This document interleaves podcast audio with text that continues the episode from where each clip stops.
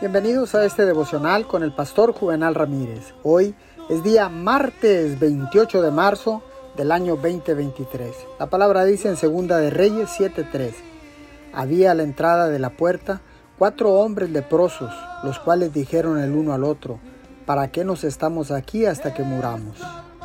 Déjenme recordar de que la ciudad estaba rodeada por un ejército y estaban hambrientos, y cuatro leprosos se dieron cuenta de que su única esperanza era ir al campamento enemigo.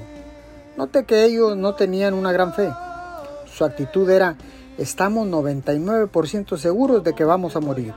¿Qué podemos perder? Se podrían haber quedado sentados, deprimidos, amargados y culpando a Dios. En cambio, usaron lo que tenían, su poquita fe y su poquito coraje. Cuando llegaron al campamento enemigo, no había nadie, pero habían dejado las provisiones, Dios hizo que el enemigo oyera el ruido como de un ejército que se acercaba y habían huido.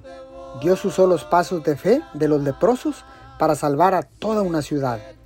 Cuando se hacen cosas incluso pequeñas, es cuando las cosas sobrenaturales pueden comenzar a suceder. Dios puede hacer que las personas oigan lo que Él quiere que oigan.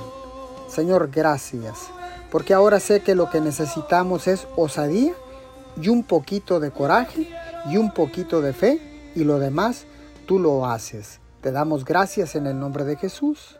Amén y amén.